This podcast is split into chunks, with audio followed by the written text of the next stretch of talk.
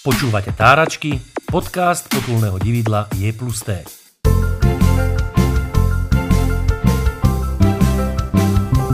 Ale mne sa to stalo pri chôdzi. Ja som išiel po pozemku to, že kamarátov. pol roka si ležal na gauči, teraz si začal zrazu chodiť, stavať, budovať a telo ti hovorí, pozor Mhm. mm-hmm. kamarát, Kedy,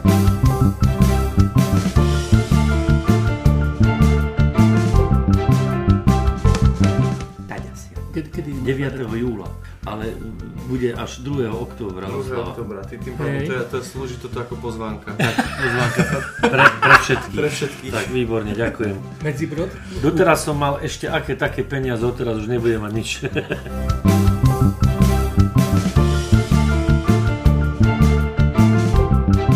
Dobré ráno, dobrý deň alebo dobrý večer. Podľa toho, keď nás sledujete znova alebo počúvate, znova vás vítame pri našom pravidelnom občasníku táračky potulného dividla Je plus T. Dnes máme vzácného, veľmi vzácného hostia. Je to e, pán Peter Kováč.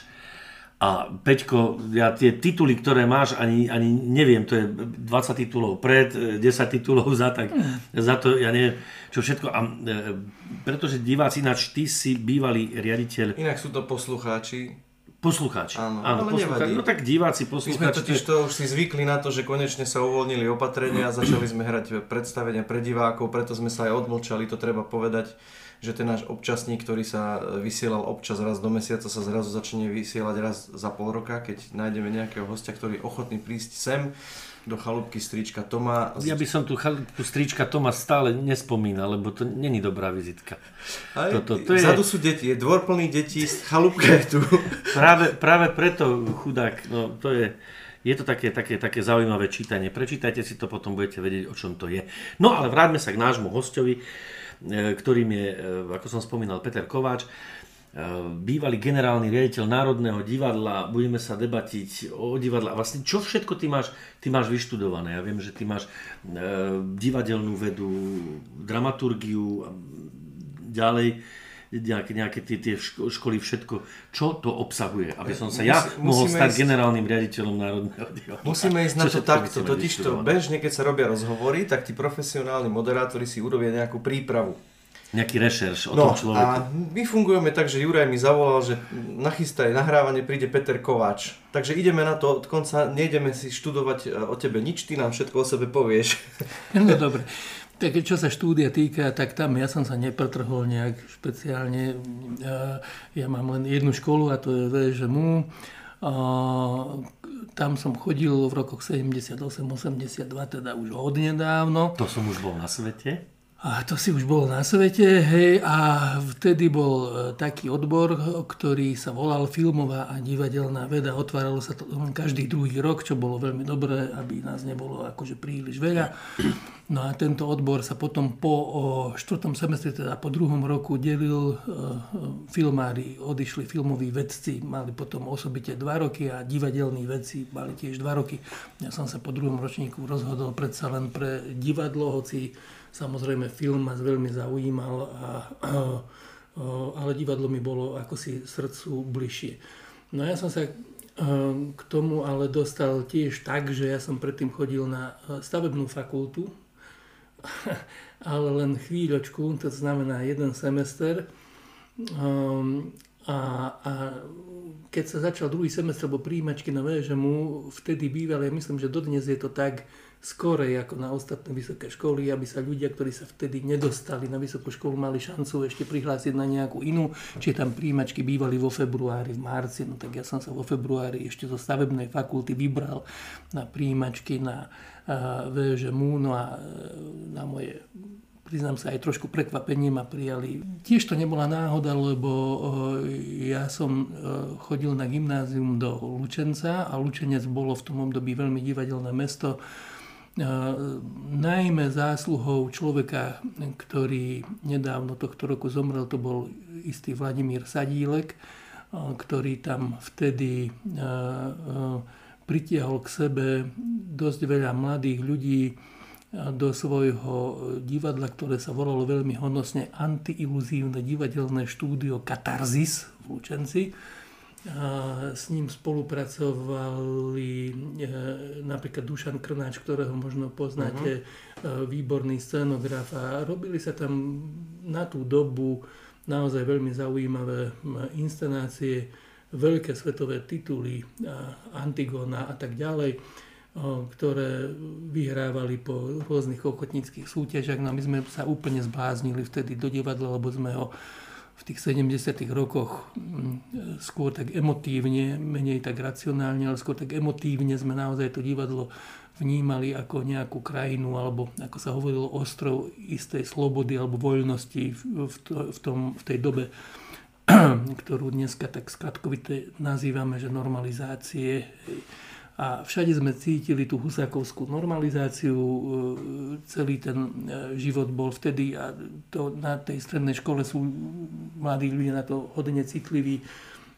Bolo to také hodne, hodne kožené všetko, také, také, také, také zovreté. Ne, nevnímali sme to ako nejakú diktatúru, ale napriek tomu uh, sme mali taký dojem, a nebol to len dojem, bola to aj pravda, že v divadle sa vieme celkom slobodne vyjadriť k takým veciam a k takým otázkam, hlavne teda morálnym, o ktorých sa bežne nedalo otvorene a slobodne e, rozprávať. A to divadlo malo tú schopnosť metaforicky e, hovoriť o skutočnostiach, ktoré neboli e, celkom v tej dobe oficiálne možné. To ma veľmi lákalo a samozrejme aj tento štúdium na VŠMU bolo napriek normalizačnému procesu, ktoré, ktorý prebiehal aj na vysokej škole, bolo istým spôsobom ešte také podnetné a inšpiratívne a do veľkej míry slobodné. Takže to je, čo sa mojich e, škôl týka. Samozrejme, že človek sa učí celý život, ale e, oficiálne ja som už do žiadnej ďalšej školy nikdy nechodil. Ani už nebudem. Ale sú také, že, že univerzita tretieho veku, alebo tak. Na Margo to, tam, som, tam som už bol aj pár razy prednášať. Na Margo toho, toho, toho divadla, že divadlo má výpovednú hodnotu, alebo teda respektíve môže e, poukazovať na nedostatky spoločnosti. E, to je pravda a trvá to nielen akože počas tej normalizácie to bolo, ale je to vekmi vlastne. Proste to, to divadlo má, má tú schopnosť E, poukazovať a dokonca však králi, ktorí mali na svojom dvore, že ten Šašo mal to právo povedať tomu kráľovi, čo si, čo si o, ňom, o ňom myslí. Dokonca myslím, že opravom ak klamem, že v Ríme alebo v Grécku bol ten deň bláznov, kedy v podstate beztrestne sa mohol akýkoľvek plebejec vyjadriť e, voči vrchnosti a nesmel byť za to perzekovaný a potrestaný. To uh, o, o antickom divadle mi toto známe nie je, ale v stredoveku to bolo tak. Naozaj bol jeden deň v roku, keď uh, sa vypustila para, dá sa tak, povedať. Že ľud mohol povedať. vypustiť páru hej, a vtedy to vraj bolo beztrestné, hoci človek pri dnešných skúsenostiach trošku pochybuje o tom, že možno v ten deň to bolo beztrestné, ale myslím si, že týchto bláznov, šášov, hercov a tak ďalej sledovali aj vtedy. Hoci nie, boli... tak, nie tak rafinovanie ako dneska, no ale predpokladám, že boli. Tak nemali ten internet, nemali tie sledovacie... A niekedy sa možno dožili aj, aj pekné dva dny od toho dňa bláznov. Hej. Nie, ale e, všeobecne dá sa povedať, že politika vždy uh, mala uh, taký cieľ, keďže poznala silu umenia a samozrejme dlhé stáročia pokiaľ nebol film a televízia, tak e, divadlo malo e, taký masovejší dosah. Takže e, politika vždy mala, vždy mala tendenciu k tomu, aby mala taký vplyv na divadlo, aby divadlo tej politike slúžilo.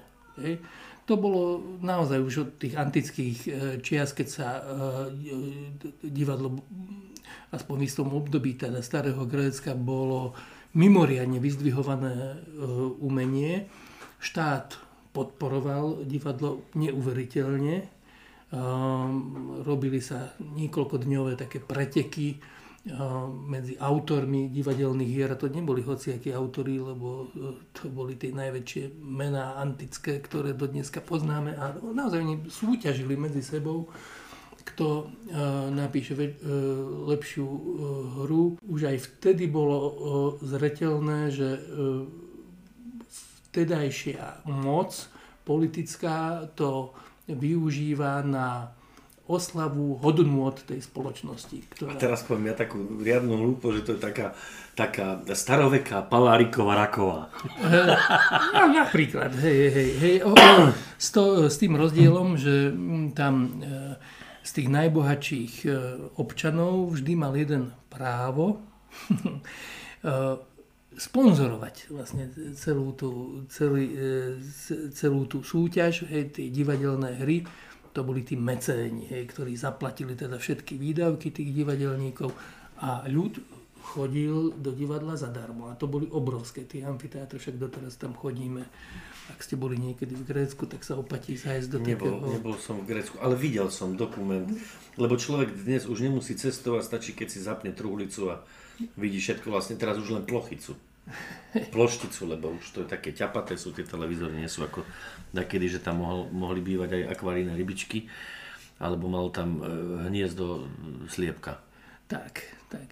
Ale boli aj veľmi slobodné obdobia, naj také, čo ako historicky, ako zrejme také najslobodnejšie obdobie pre divadlo bolo e, obdobie Alžbetinského divadla, teda obdobie, keď písal Shakespeare. tak až napokon vládna moc zatrhla divadlo nakoniec, kompletne pozatvárali všetky divadla eh, v Londýne, keď sa dostali k moci Puritáni, už potom, keď zomrela Alžbeta.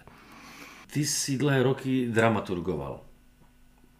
Áno, ja som vlastne, um, keď som skončil divadelnú vedu, tak som mal šancu, eh, naozaj som dostal ponuku ísť pracovať alebo do Slovenskej akadémie vied, alebo teda do divadla. Chvíľu som váhal, lebo to nebola celkom nelákavá ponuka ísť pracovať do Sávky. Predsa len ja som chcel mať ten živý kontakt e, s divadlom. Nevnímal som vo svojom vnútri, že by som mal byť celý život um, v archívoch a v knižniciach a písať e, teoretické alebo historické práce. Samozrejme, že do istej miery sa tomu venujem dodnes, však potom sa môžem k tomu vrátiť ale ja som chcel e, robiť divadlo a tak vtedy nebol odbor dramaturgia. Hej, takže dramaturgami sa stávali niektorí z nás, čo sme končili teda divadelnú vedu. Napríklad moja e, konškoláčka, spolužiačka priama z Vysokej školy Darina Abrahámová, ktorá dodneska je dramaturgičkou e, v činohre SND a aj hráva s Radošinským najmým divadlom.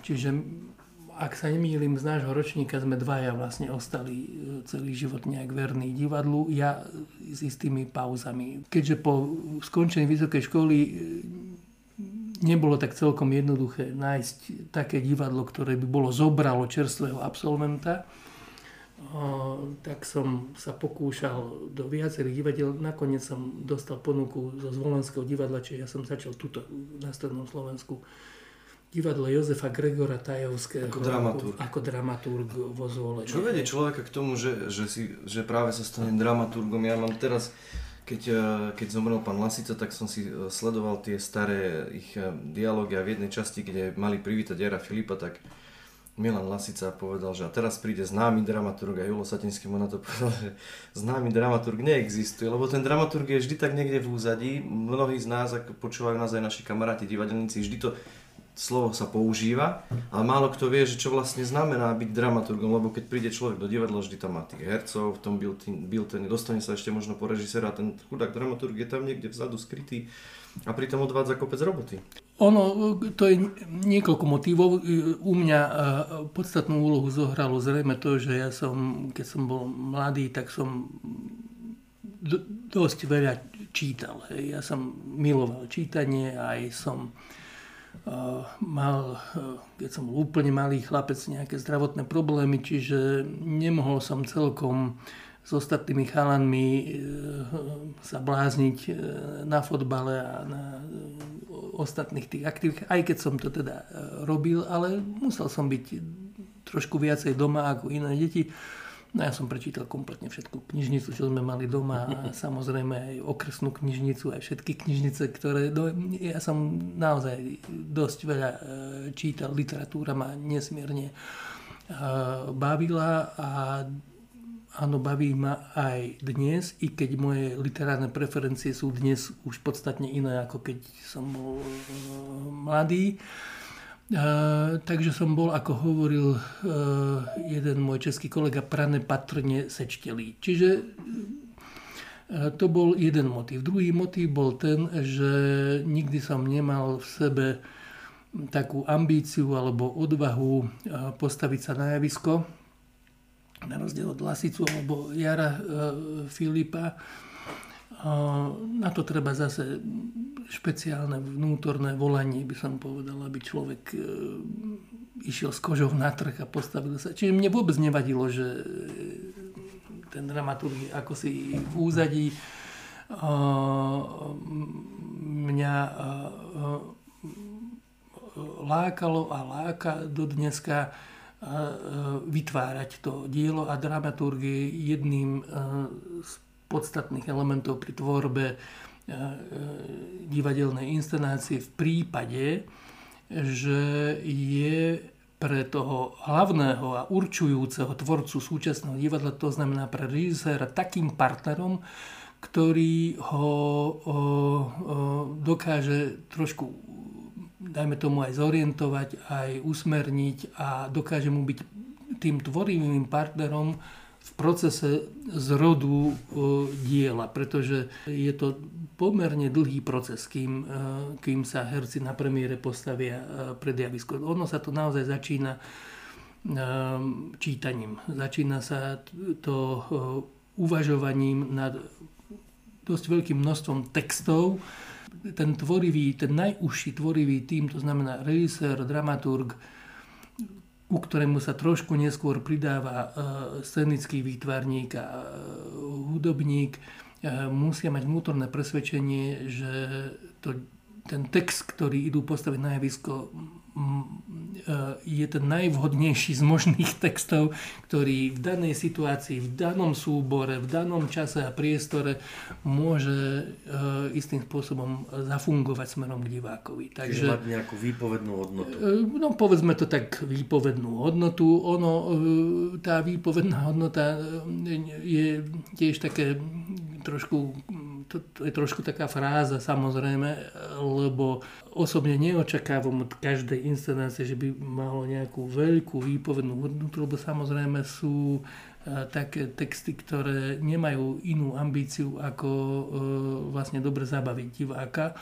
a ťažko hľadať pri niektorých typoch komédií nejakú hĺbšiu myšlienku. Ale to má zase iné grífy, lebo urobiť dobrú komédiu to samozrejme je skôr vec e, istej technickej e, spôsobilosti, alebo ako hovoria časi, dovednosti, hej, šikovnosti, e, čo je tiež pomerne vzácna vlastnosť. A od takých typov textu človek neočakáva nejakú, nejakú výpoveď.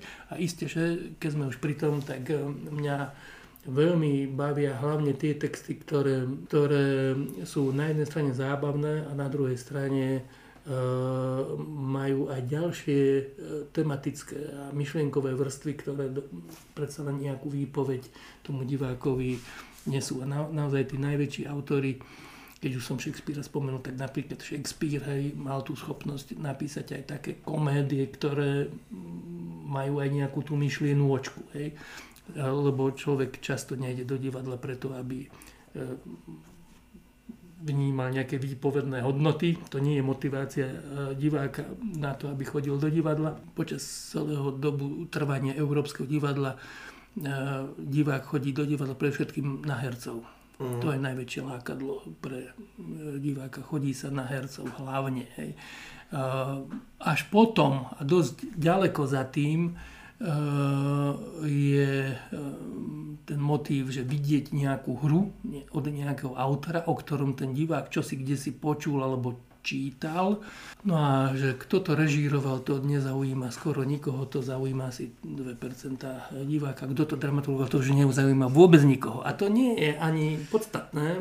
Podstatné je, aby naozaj, lebo na javisku stojí fakt ten herec. E, pre divadlo je vo vzťahu divákovi je podstatným elementom diváka je naozaj ten herec. Hej.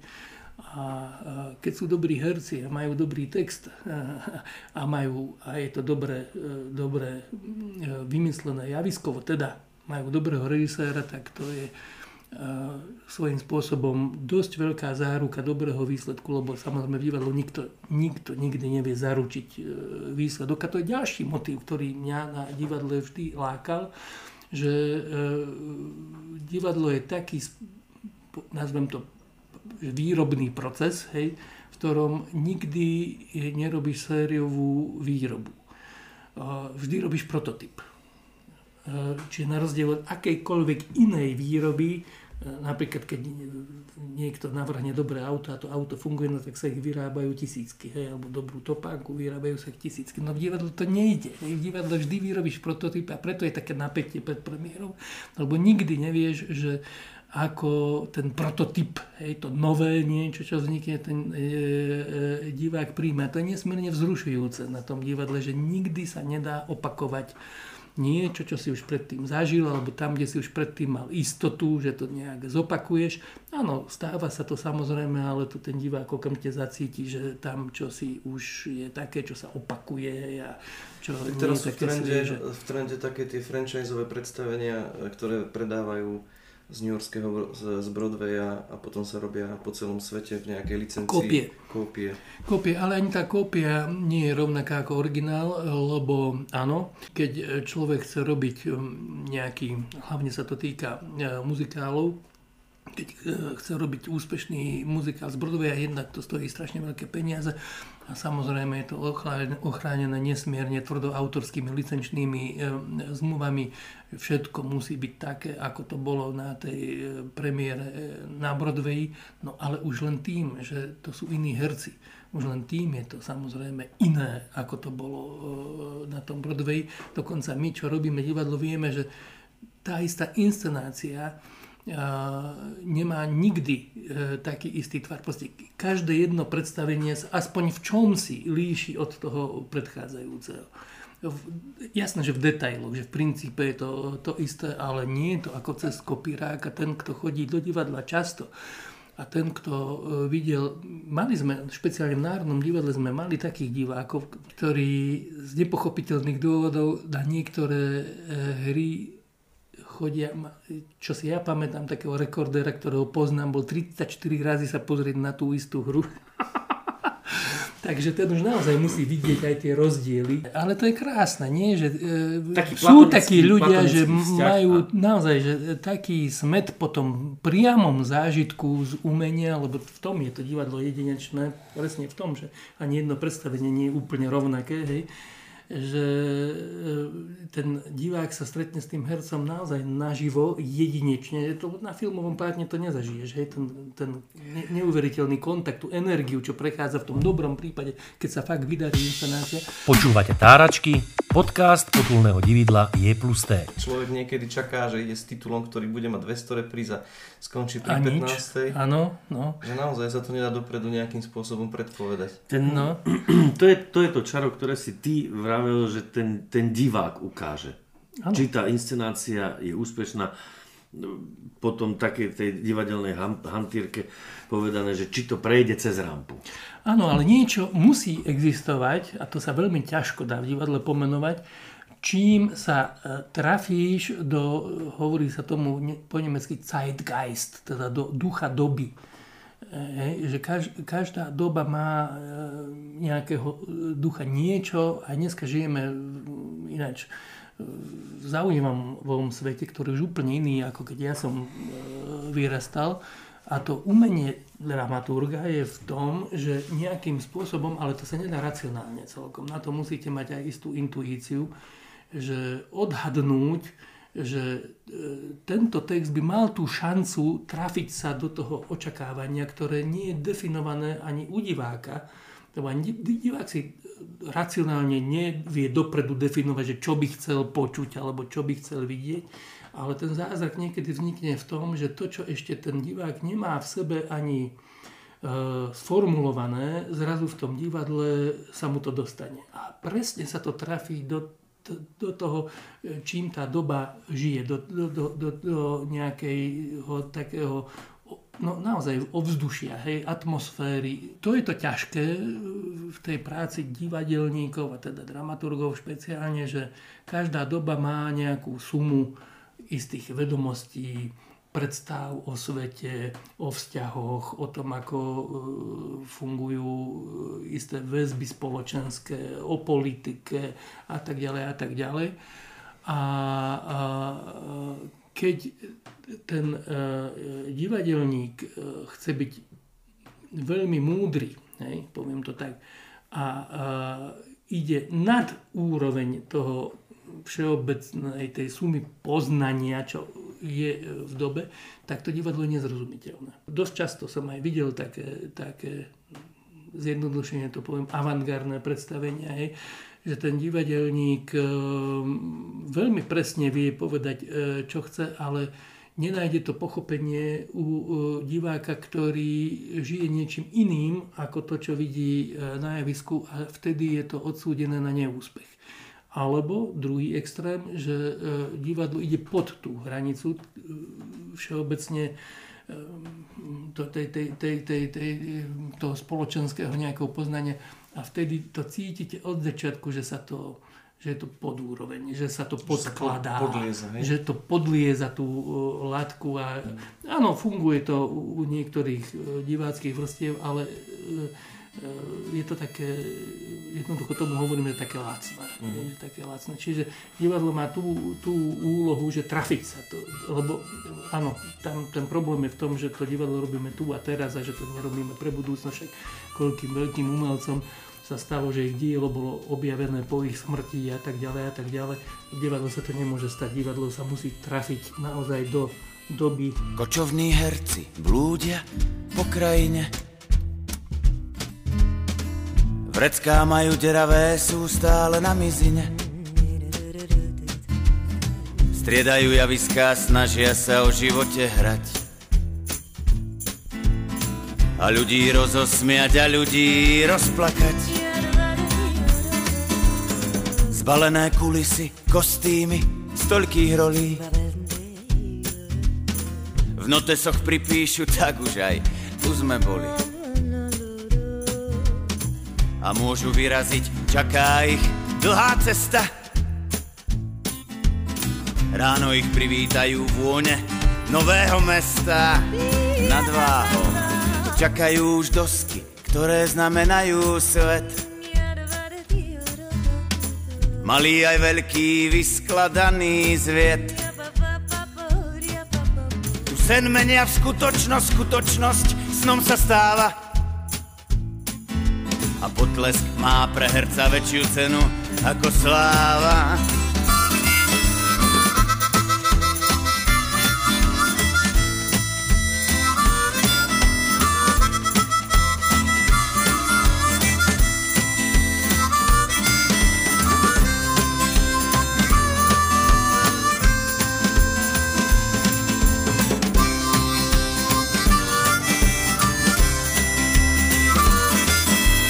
Kočovní herci blúdime po krajine. Vrecká máme deravé, sme stále na mizine. Striedame javiská, snažíme sa o živote hrať. A ľudí rozosmiať a ľudí rozplakať. Sme kočovní herci, blúdime po krajine. Vrecká máme deravé, sme stále na mizine. Striedame javiská, snažíme sa o živote hrať. A ľudí rozosmiať, a ľudí rozplakať. A ľudí rozosmiať, a ľudí rozplakať. A ľudí rozosmiať, a ľudí rozplakať. A ľudí hlavne potešiť. Počúvate Táračky, podcast potulného dividla Je plus T. Viem, že si bol vo zvone, bol si dokonca v Martine.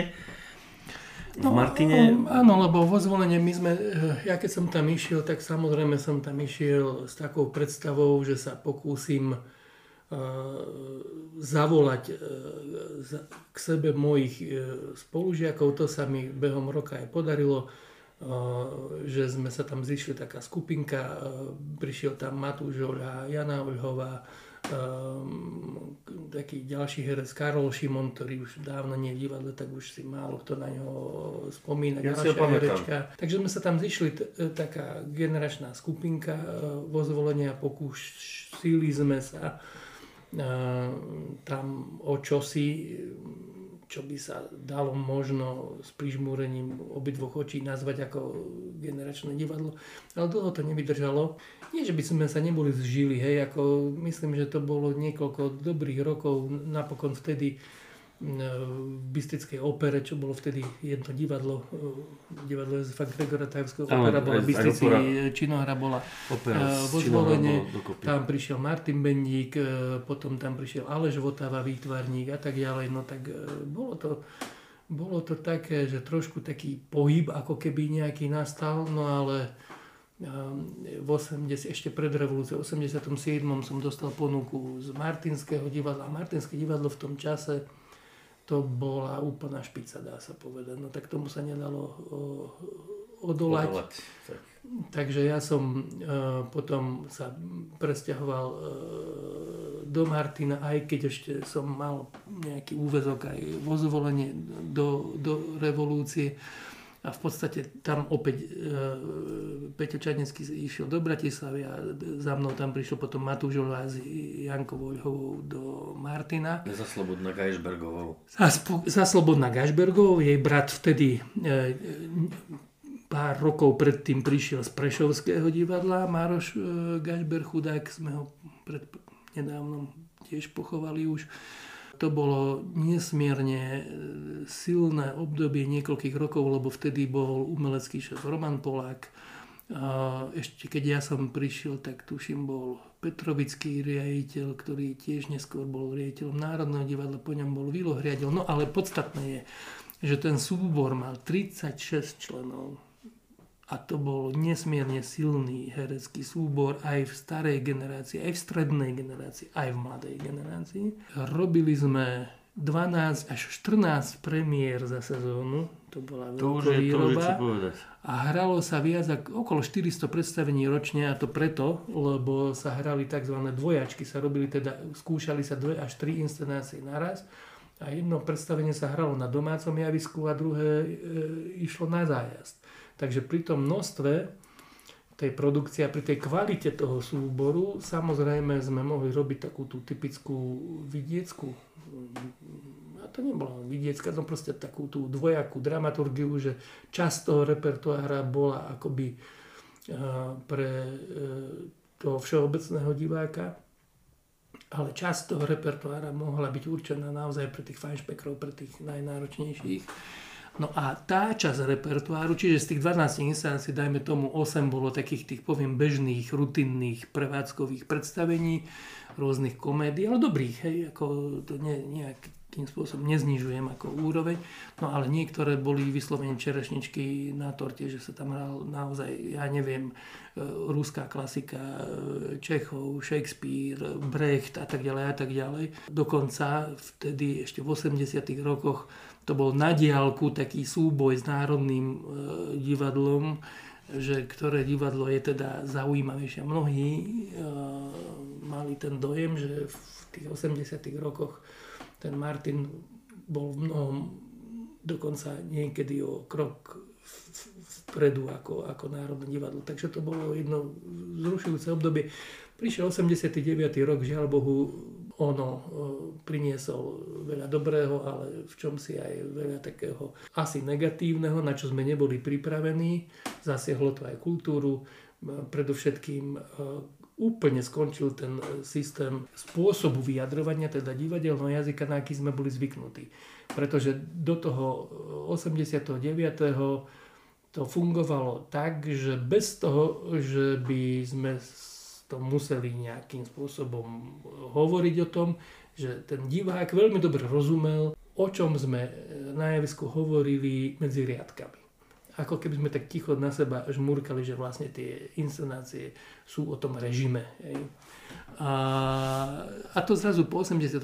keď bolo možné úplne slobodne začať rozprávať, písať, hovoriť svoje názory a tak ďalej a tak ďalej, toto prestalo fungovať. To divadlo znaku, metafory, inotajov, toho tichého, to je české slovo, ale e, spiklenectvo, no ako sa to povie e, no, po slovensky. No, to je po česky, ale to, to, to medzi tým divákom a hercom to skončilo a zrazu to divadlo muselo nájsť nejaký iný spôsob vyjadrovania, muselo nájsť iné témy, muselo nájsť to, čo toho diváka začína zaujímať po 80. To chvíľu, chvíľu trvalo taká istá bezradnosť, e, že čo teraz, hej? ako máme hrať, aké divadlo máme robiť, aby sme znovu boli zaujímaví. No a malo to negatívny vplyv aj v tom, že vtedy e, ten život na vidieku prestal byť už taký e, dobrodružno pútavý, ako bol dovtedy a viac menej preženiem to, čo malo ruky, nohy, to zutekalo do Bratislavy. Tá mimo bratislavská kultúra e, a umenie, žiaľ Bohu, za tých 30 rokov to vidím, do veľkej miery atrofovalo pomaličky, pomaličky zvedlo. Hej. Dneska ten, to moje obľúbené Martinské divadlo má tuším 14 členný no. herecký súbor a myslím, že robia maximálne 4 premiéry e, do roka, čiže aj kvantitatívne e, ubudlo, lebo nie tých peňazí, čo bolo dovtedy, e, respektíve nie, nie v takej miere, ale divák je. Ináč to je zaujímavé, že po tom období tápania a hľadania v 90. rokoch to divadlo napokon našlo nové spôsoby vyjadrovania, ktoré e, aj dneska plnia divadelné sály, keď hovorím o Martine, tak úplne bez problémov, ale ešte e, možno Nitra je tiež veľmi dobrý príklad hej, e, na to. to proste, to, to divadlo sa nakoniec dokázalo e, prispôsobiť dobe, poviem, a to dokázalo vždy. To je vlastne to tajomstvo toho, že to divadlo ako umelecký druh v európskej kultúre funguje, nie pretože 2,5 tisíc rokov, rokov. Hovorím v európskej, pretože od nás majú staršiu divadelnú kultúru samozrejme v Ázii, v Číne a tak ďalej a tak ďalej. Tam na rozdiel od európskej divadelnej kultúry sa tie formy nemenia. Proste tam vidíte aj dneska isté divadelné e, druhy, ktoré sa za niekoľko tisíc rokov vôbec nezmenili. A to e, Európske divadlo na rozdiel od toho azijského je premenlivé e, v čase, ale vždy e, nech sa dialo čo a nech tie divadla boli aj zatvárané, aj nebola dobrá divadelná situácia a tak ďalej, tak vždy si našlo proste nejaký taký typ prejavu, ktorý zaujal a ktorý toho diváka nakoniec pritiahol a vrátil e, do tých sál alebo na tie námestia podľa toho, kedy sa čo hral. Takže dneska vidím, že nie je taký veľký problém s návštevnosťou ale je problém s kultúrnou politikou. To je ale úplne iná otázka. Keďže my sme si povedali, že o politike a covide sa baviť nebudeme. Nekultúrnej. A už vôbec nekultúrnej, tak... No máme takú nekultúrnu divadelnú politiku. E, ne, divadelnú, nekultúrnu politiku. To je pravda, lebo... Vystrihneme. E, stačí pozrieť do parlamentu. Hej. No, Áno. Ale tak e, povedzme si pravdu, pozrieme do parlamentu a divadlo je na svete. Hej? O, zábavu, ano, to, o zábavu postarané. Veľmi silno nám konkuruje parlament. A to je možno ten problém, že teda voľa, voľa kedy mal kráľ tých svojich šašov a teraz, a teraz to máme naopak. Máme... Šašovia nemajú, Šašovia. Krá... nemajú kráľa. Šašovia nemajú kráľa, no. Je, to je krásne, to, to tam necháš. To tam nechám určite. No ale okrem teda tejto profesionálnej kariéry, ty uh, to som sa dozvedel len teraz, že si teda vzýšiel z toho ochotníckého prostredia, z, z obdobia, kedy ochotnícke divadlo zažívalo obrovský boom a roky sa venuješ aj, aj na prehliadkach porodcovaním. Uh, teda máš nejaký, nejaký záber toho, že ako to vyzerá teraz súčasne s ochotníckým divadlom. Myslíš si, že tam je to tiež také optimistické? Obávam sa, že tu už neviem byť e, zo svojho, poviem, bratislavského pohľadu taký objektívny a to preto, lebo už nie som tak často na tých ochotníckých premiérach a ochotníckých e, festivaloch. Voľa, kedy som dosť často bol aj v porote scenickej žatvy a každý rok som videl tú úrodu z celého Slovenska a tak ďalej a tak ďalej. Teraz už je toho oveľa, oveľa menej, takže nemám celkom prehľad, e, čo sa týka ochotníckého hnutia. Jednu vec som videl, aj som ju očakával, ma to neprekvapilo, že tá divadelná sieť, ktorá bola nesmierne rozvinutá, teraz divadelná sieť ochotníckého mm-hmm. divadla, a, ktorú myslím, že obdivovali e, v mnohom aj z vyspelejších e, divadelných krajín, akým bolo Slovensko, tá sa rozpadla viac menej. Tu bol systém, ktorý bol dobrý, ale zrejme tiež e, už asi nevyhovoval, e, nevyhovoval tým nárokom doby, poviem to tak, lebo tu bol systém e, súborov, ktoré boli delené podľa kategórií. Čiže tu bol, tu bol istý poriadok. Boli tzv. c súbory, potom boli b súbory a boli a súbory. Čiže to bolo ako v lige, ako v hokejovej lige alebo v nejakom športe, že byť Ačkarským divadelným súborom to niečo znamenalo, pretože Ačkárským divadelným súborom mohol byť iba taký ochotnícky divadelný súbor, ktorý niekoľkokrát vyhral e, prestížne celoslovenské divadelné prehliadky. No a tí už boli ako v tej hierarchii hodnotovej aj veľmi vážení. Hej. Napríklad e, veľmi divadelnou časťou Slovenska bol práve Turiec, kde okolo Martina e, bolo alebo 4 alebo 5 áčkarských ochotníckých súborov, najmä preto, že mnohí režiséri z Martinského divadla, ale aj herci z Martinského divadla chodili do okolitých dedín a pracovali s tými ochotníckými súbormi kontinuálne a to bolo vidno a e, tam či to boli, či priamo v Martine bol vynikajúci súbor, potom boli Turany, potom e, bolo Dubové, potom boli ďalšie, potom tam bolo niekoľko bečkárskych. Slovom, pretekali sa, hej, to bola prestíž tej obce, hej, keď mali takýto súbor a keď sa vrátil e, ten súbor z nejakej celoslovenskej prehliadky a dokonca ako víťaz a tak ďalej, to boli veľké oslavy v dedine. E, divadlo malo a má jednu, ochotnícke divadlo má jednu úžasnú vlastnosť a viem, že to viete aj v Medzibrode, že okrem toho, že vytvára nejaké estetické hodnoty, ono nesmierne má silnú príťažlivú silu, že spája tú obec. Ono je naozaj obcotvorné, hej, nie je náhodou, je to slovo obecenstvo, hej, že to obcujeme medzi sebou. To, teraz myslím v tom naozaj čistom slova zmysle, nie v tom sexuálnom, že vytvárajú sa vzťahy. Hej. Čiže nie len tí herci, ktorí vystupujú v tom ochotníckom divadle, ale tí rodinní príslušníci, tí známi, e, kamaráti, rodiny, proste žijú s tým e, divadlom, pomáhajú pri výrobe kostýmov, scén, zaplnia tú premiéru, e, majú svojich obľúbencov, e, ktorým fandia, ktorým tlieskajú. No e, naozaj je to na Slovensku e, taký fenomén, ktorý veľmi silne socializuje tú dedinu. Povyšuje tú úroveň, že to nie je iba krčma hej, tej, a kostol teda, kostol samozrejme úplne na inej úrovni, ale aj e, to divadlo. Čiže to som všade, kde boli takéto silné divadelné e, spoločnosti, napríklad Brezno, hej, no, to, to, to, 100, neviem koľko rokov má breznianský súbor, som e, zabudol. Hej. Menej ako náš. E, menej ako váš, dokonca vy ste ešte starší, no to sú proste také tradície, tam sú také rodiny, tam sú také, to je také zázemie, to je taká hodnota naozaj nemerateľná, ktorá, ktorá mení tú obec, mení to mestečko. Hej. To, uh, hovorím som, ako mladý zažil aj v Lučenci napokon. Uh, takže teraz neviem celkom presne, ako sa preskupila, aby som sa vrátil k otázke, ako sa preskupila tá divadelná sieť. Viem, že sú také teda stálice, ktoré ostali na tom divadelnom ochotníckom nebi, ako napríklad Brezno. Vidím na tých prehliadkách, že trošku ako keby neviem, či hovorím zase, nemám úplne hovorím, prehľad, ale vidím, že ako keby menej súborov z východného Slovenska. Mm-hmm. Neviem, či to vnímate aj vy. Tam je nejaký problém zrejme s dorastom, alebo neviem, čo je tá príčina.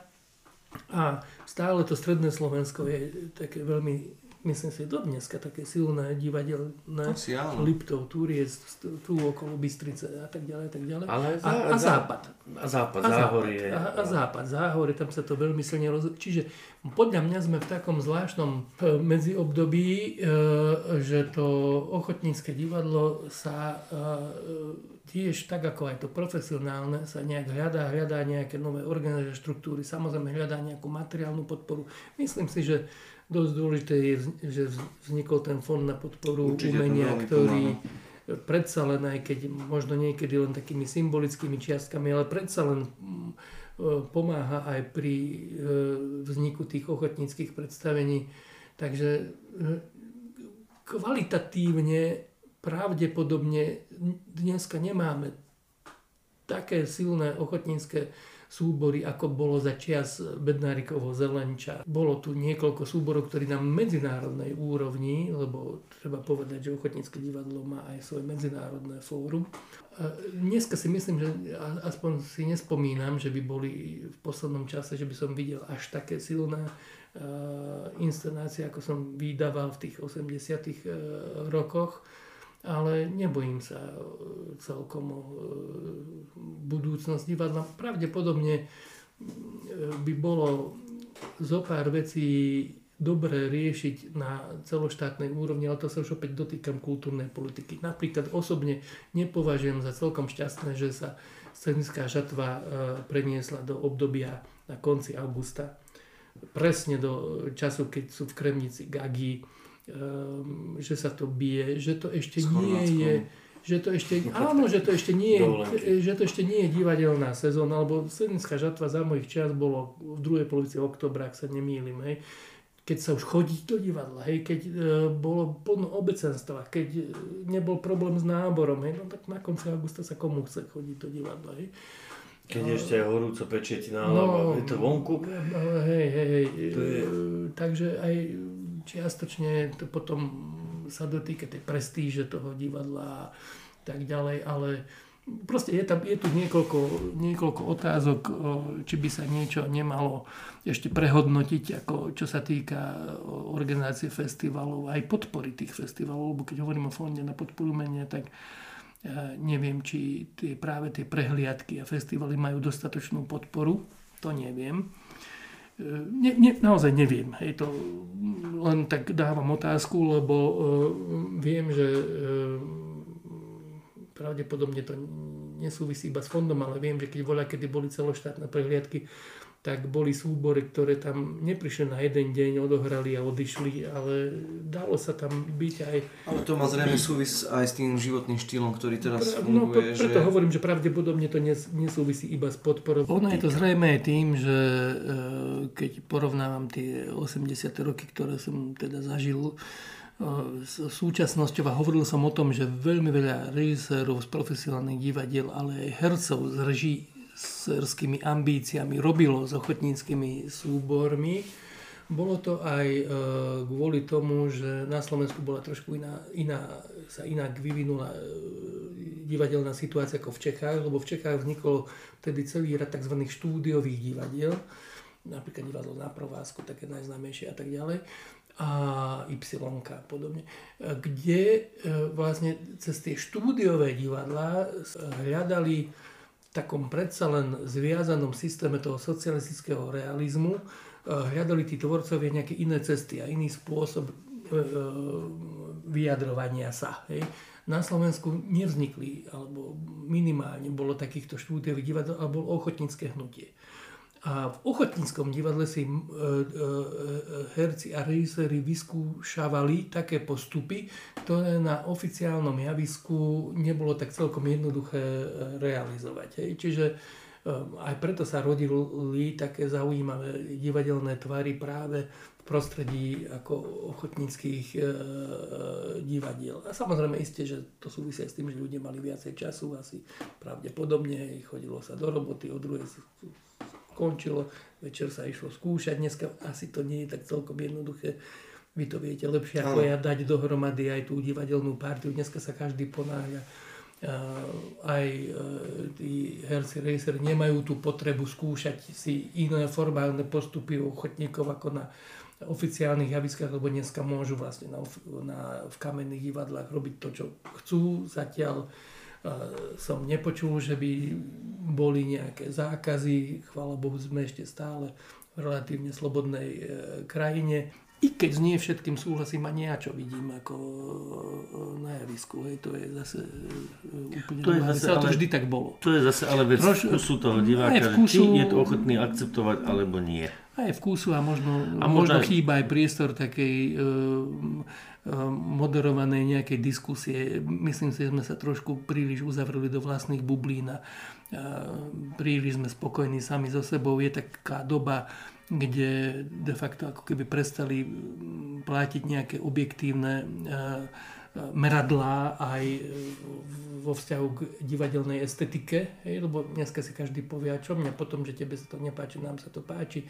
A ako keby neexistovali nejaké, nejaké merítka, že a toto je dobré a toto nie je dobré. Nie, no tak my to robíme takto a mňa vôbec nezaujíma, že ty si myslíš o tom e, niečo iné. Je taká zvláštna doba subjektivizácie e, všetkých hodnôt, vrátane teda estetických hodnôt, takže nevidím na Slovensku momentálne nejaký veľký priestor pre takú otvorenejšiu diskusiu o divadelných hodnotách. Také pokusy sú, je tá akadémia e, divadelná, ktorá ťažko, ale predsa len vznikla pred dvoma, troma rokmi a e, konečne znovu sa vymyslel systém, ako chodiť aj do tých vidieckých divadiel. Dokonca viem, že aj niektoré divadlá, ktoré sú prakticky síce akoby ochotnícke, ale sú už profesionálne v zmysle, že napríklad divadlo pod balkónom, hej, Mhm. že z toho žijú, že sa môžu prihlásiť ako o, o, prihlásiť svoju inscenáciu e, do tej súťaže akadémie, kde teda naozaj e, hovorím, je to nejaký taký pokus opäť rozvinúť na Slovensku nejaký dialog o, o hodnotách, ktoré divadlo, divadlo robí, ale uvidíme, že či to bude mať dlhodobejší nejaký vplyv, alebo že či naozaj ostaneme už len tak každý pre seba no, uzavretý. To by bolo, to by bolo veľmi na škodu. No to je proti zmyslu divadla, To totiž, je- lebo No za zvonov teraz, Múdre. obe, obedných zvonov, Múdre slovo som za obedných zvonov teda e, myslím si, že posledná otázka. Ja, má, ja mám takú otázku teda na záver, lebo vždycky to chceme ukončiť nejako pozitívne. Že uh, myslíš si, že po tom roku a pol alebo dvoch rokoch uh, obdobia, kedy ľudia naozaj boli zavretí doma, kedy Netflix uh, mal ne- neskutočne veľké tržby, lebo všetci boli zavretí a sledovali televíziu. Myslíš si, že divadlo prežije? V takej Ono- forme, ako to bolo predtým. ono, ako som už povedal, historická skúsenosť je tak, že divadlo prežilo vždy všetko. Všetky možné diktatúry, e, fašistické, komunistické, neviem aké režimy, hej, e, prežilo aj tých anglických puritánov, aj všetko proste. Čiže divadlo má obrovskú životaschopnú silu. Samozrejme, že v akej podobe a v akej forme to bude, e, to je e, veľmi ťažko e, predpokladať. A potom je otázka, že aké divadlo, lebo vždy e, to bude tak, že budú divadla, ktoré budú mať menšie problémy a budú divadla, ktoré budú mať väčšie problémy a možno mnohé aj naozaj zaniknú. E, Čiže všeobecne poviem, e, divadlo prežije, lebo ľudia majú neuveriteľné, a hlavne aj po tom období, keď boli uzavretí doma, cítili sme, aj som to osobne zažil, že mali obrovskú chuť sa znovu zísť, hej, obrovskú chuť znovu ako vín z toho žalára, v ktorom boli a stretnúť sa. To je niečo, čo je najväčšia sila divadla, to je naozaj v tom obecenstve, hej, že a to je to nevysvetliteľné, naozaj na to neexistuje vysvetlenie, že v čom to je, že sa zíde v hľadisku, ja teraz v tých veľkých mierkach z národov hovorím, že 600 ľudí, hej, a zra- nepoznajú sa, hej, poznajú sa tí dvaja, traja, čo prídu, a zrazu tých 600 navzájom neznámych ľudí začne žiť ako jeden organizmus. E, že spoločne zhýknú, spoločne sa zasmejú, hej, alebo naopak hej, e, prežijú nejaký, poviem, povedal by som prehnanie, zaplaču, ale stáva sa, hej, že je slzička v inde, že, že, že ten zážitok, že ja nie som sám a že ľudia okolo mňa sú ako ja a zažívajú čosi podobné v tej istej chvíli, v tom istom okamihu, to je tak niečo silné, že e, to e, je podľa mňa garanciou toho, že e, divadlo zažije. Teraz je pravda otázka trošku iná, že ako vo všetkých takýchto krízových obdobiach dramaturgia divadelná bude musieť opäť tvrdo uvažovať a tvrdo hľadať také typy textov, alebo teda netextov, lebo dneska nehovoríme vždy iba o klasickom divadelnom texte, hej, ale nejakých východiskách, ktoré by e, e, dokázali postihnúť tú istú psychologickú zmenu, ktorou prechádza celá spoločnosť. Nie len na Slovensku, však to vidíme, že celá západná spoločnosť minimálne prechádza nejakou obrovskou zmenou, ktorú ešte nevidíme e, jasne, kontúry tej zmeny. Nevieme, do čoho sa presne rútime. Vidím, alebo cítim, alebo vnímame, že je tu opäť taká väčšia miera, miera obáv a strachu. Čo sme voľa, kedy si pamätáme, že to fungovalo.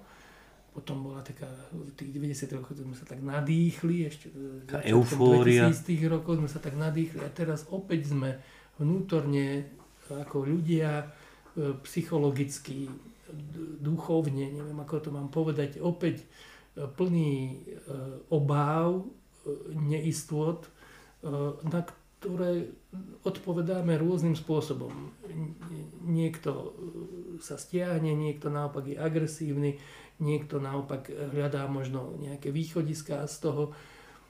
Takže nevieme celkom presne, e, čo tá veľká zmena, ktorá nastáva v celom svete, čo e, prinesie do našich privátnych životov. A divadlo je okrem iného, aj divadlo je od toho, aby na to hľadalo nejaké odpovede, aby e, dokázalo tomu divákovi, ktorý je hovorím, vo veľmi špecifické situácie, ako sme doteraz asi v histórii nezažili, aby mu dokázalo dať taký typ zážitku, ktorý ho buď uvoľní, alebo mu predsa len pomôže sformulovať e, ten svoj e, e, postoj alebo ten vnútorný hodnotový systém tak, aby vedel e, ten človek trošku lepšie možno vnímať tie procesy, ktoré sa dejú. Čiže musíme byť zase, to divadlo by malo byť predsa len okrok dopredu. Ja veľmi sa mi vždy páčilo také prirovnanie, že to je, keď baníci takedy chodili do bane, tak nosili so sebou kanárika, keď kanárik skapal, tak baníci utekali vonku, lebo to znamenalo, že je tam vysoká koncentrácia kysličníka uholnatého, alebo neviem akých týchto banského plynu. Ten kumšt ako vôbec a divadlo tiež, no, že to je ako ten kanárik v tej klietke, hej, že e, podľa stavu toho, ako to divadlo vyzerá, hej, vy cítime, že či už toho plynu je priveľa, alebo nie, že to je ten, signali, ten signalizačný prostriedok toho, že v akom stave sa tá spoločnosť Nachádza. ocitá a že, a že poukazuje na nebezpečenstvo, hej, ktoré môže prísť, hej, ktoré ešte nevidíme, hej, hovorím v čom všetkom spočíva a nevidíme koniec tohto procesu. Jedno viem, že to bude veľmi ťažké aj pre spoločnosť samozrejme a bude to veľmi ťažké aj pre divadlo, ako hľadať v tomto svete, kde ľudia strácajú orientáciu. Ale je to, je to náhodou pekné, že v podstate je, ako je ľudskou prirodzenosťou e, strach z neznáma. Bo človek sa bojí. Je to tvor, že, že keď nevieš, do čoho ideš, alebo nevieš, čo ťa očakáva, bojíš sa. Práve to divadlo má tú silu, že ako, ako sa vraví, uh, Rusi majú krásny výranov rukava dieteľ. Že chytiť za, za ruku a proste viesť ten ľud a ukázať mu, ukázať mu že, že, že možno, na konci tunela je svetlo. Že na konci toho tunela je svetlo, že netreba sa všetko báť, lebo ako sa vraví, že ťa nezabije, to ťa posilní. Hey, ale, keby ale, to zase, svetlo ale, zase... ne, ale keby to svetlo nebolo, lebo ja teraz nehovorím iba o strachu z víru, aby bolo jasné. Áno, jasné. Ale zo strachu aj o tom, aké odpovede na tieto pandemické, ja neviem, aké Nielen pandemické, ale aj otázky. životné prostredie samozrejme. Všetko, Áno, všetko dokopy. e, aj to medzinárodné napätie a všetko, že akú odpoveď budú dávať, bude dávať moc, opäť politika, hej, ako na to budeme vedieť odpovedať, pretože vidíme tú neistotu aj, poviem, politických špičkách. Však e, nevieme dávať odpovede, e, preto možno to svetlo ani nevidíme a, a zdá, nepoviem žiadne tajomstvo, že ten strach vyplýva aj z toho, že či sa to dá zvládnuť inak, táto nová situácia, ako nejakou novou formou diktatúry, ktorá samozrejme sa nebude zrejme podobať na tú fašistickú nebude zrejme sa podobať na tú komunistickú, ale už dneska cítime, že e, sú isté veľmi, veľmi zvláštne tendencie, ktoré e, nútia byť človeka veľmi opatrným opäť pri formovaní svojich vlastných názorov a tak ďalej a tak ďalej. Čiže e, áno, e, nevieme, či je to, Či je to svetlo vôbec na konci tunela, ale aj upozorňovať na to nebezpečenstvo, že pozor, e, my tu možno môžeme prísť o viac ako o niektoré individuálne životy, alebo o, e, možno, že naozaj môžeme prísť aj o veľkú časť našich slobôd. A to je vec, ktorá už pre divadlo je téma. Napríklad. Tak. Ale zase nemusíš sa báť o svoj chlebík, lebo budeš mať roboty až V hľadaní teda... v hľadaní tých nových tém a v hľadaní Len je otázka, nových- či za to bude ochotný niekto platiť. No, on sa niekto nájde, nejaký ten mecen. Jaký ten No už teda, milí naši poslucháči, vypnite sa zo sveta virtuálneho a príďte, kým sa to ešte dá, do toho sveta reálneho. Príďte podporiť živú kultúru, pretože živá kultúra vám môže poskytnúť jediná také zážitky, ktoré vám ostatné tieto mass media poskytnúť nemôžu. Sme nesmierne radi, že dnes pozvanie do našej relácie prijal Peter Kováč. A E, My mu týmto srdečne e, ďakujeme. Ja, naopak, ja ďakujem za príležitosť. No a na záver e, prajeme vám krásny zvyšok dňa alebo príjemnú dobrú noc, príjemný večer podľa toho, keď nás sledujete. Tešíme sa aj na budúce, na vás pri našom pravidelnom občasníku. No a ak naozaj máte pri sebe nejakého človečika, ktorý pre vás znamená veľa, ale pre svoje okolie nie je až taký veľmi známy, dajte nám vedieť. Klikajte na odbery e, a my pricestujeme možno, že aj k vám, aby sme s tým dotyčným človečikom urobili rozhovor. Tie odbery nie sú z nosa.